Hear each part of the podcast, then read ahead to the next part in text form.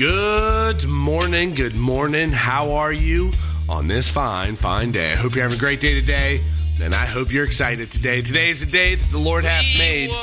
We will be glad, we will rejoice in it, rejoice in every single moment you have in your life, this arrangement, and this cosmos. Enjoy what you eat, enjoy what you drink, enjoy your family, enjoy your friends, make your soul, enjoy the good of your labor, enjoy the things that you've worked for. It's a godly principle. Uh, but yeah, I woke up a little late this morning.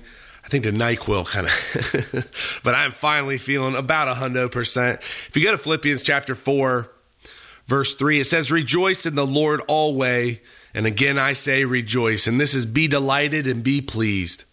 I'm not sure what you think about during the day. I'm not sure what you think about from moment to moment, but we are to be rejoicing evermore, constant in prayers.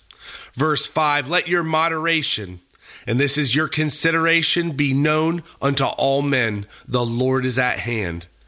Jesus Christ is here right now, He's in us.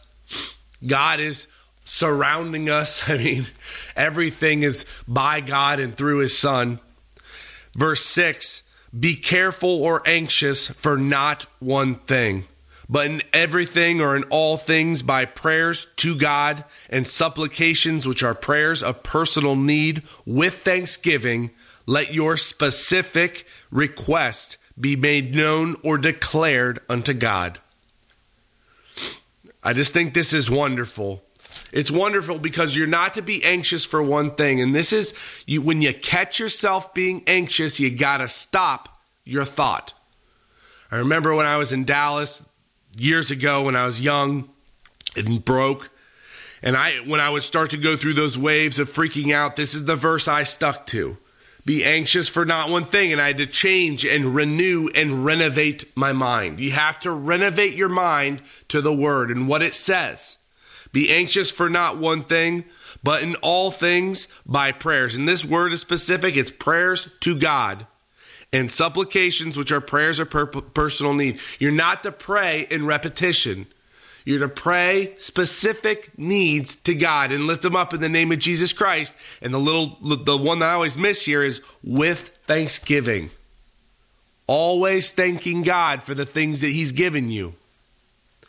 Verse 7 As a result of that prayer, and the peace of God, which is a state of undisturbed well being, and it's spiritual, that state of peace, surpassing all understanding or thought, shall guard your hearts or the seat of your distinctive character and minds through Christ Jesus.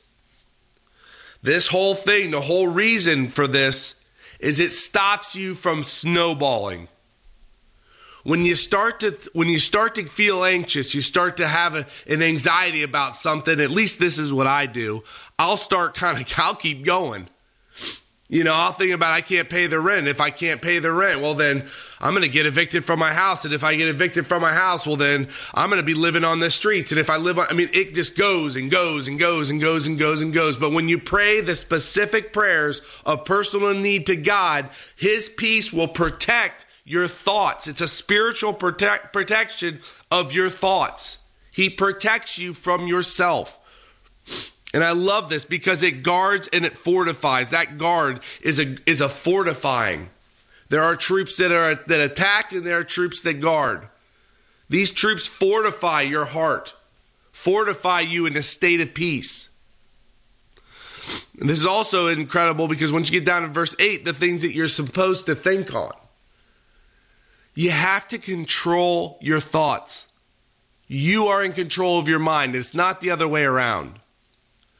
Verse 8 finally, brethren, whatsoever things are true, whatsoever things are, are uh, honest or dignified, whatsoever things are righteous, whatsoever things are pure from every defilement, whatsoever things are lovely or dear to anyone, Whatsoever things are of good report or well spoken, if there be any virtue, if there be any praise, think on these things. Think on loving thoughts during the day. Think on loving kindness in your life. Think on gratitude. Be grateful, thanking God for what He's given you. Don't think the negative thoughts. And if you do, you capture them and you change your mind.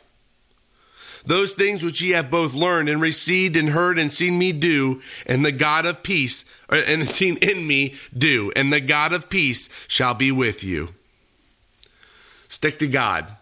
Stick to God and stick to His Son. Live in the new man, the new spiritual man, not in the carnal man, not in anxiety, not in fear. Do all things in the name of His Son. Be grateful for the things that you have in this life be grateful for the things that God will give you in this life. Have a phenomenal day. Pray the big prayers. Lift everything up in the name of Jesus Christ. God bless you, and I'll talk to you tomorrow.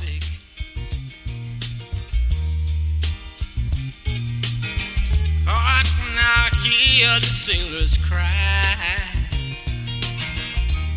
Smell the sea well, Heavenly Father, thank you uh, again for today. Thank you for getting me over the sickness as rapidly as you did. I, I'm I'm just so grateful for the moments we have. I pray for my brother again in his trip that he gets home safely today, and I thank you for getting him out there and uh, in a timely manner. I just thank you for the boys that you take care of them, and uh, for my sister-in-law that you just get her through these times. I also pray that you kind of smooth out the business and uh, get that organizational chart or whatever it is so that we can kind of settle down a little bit.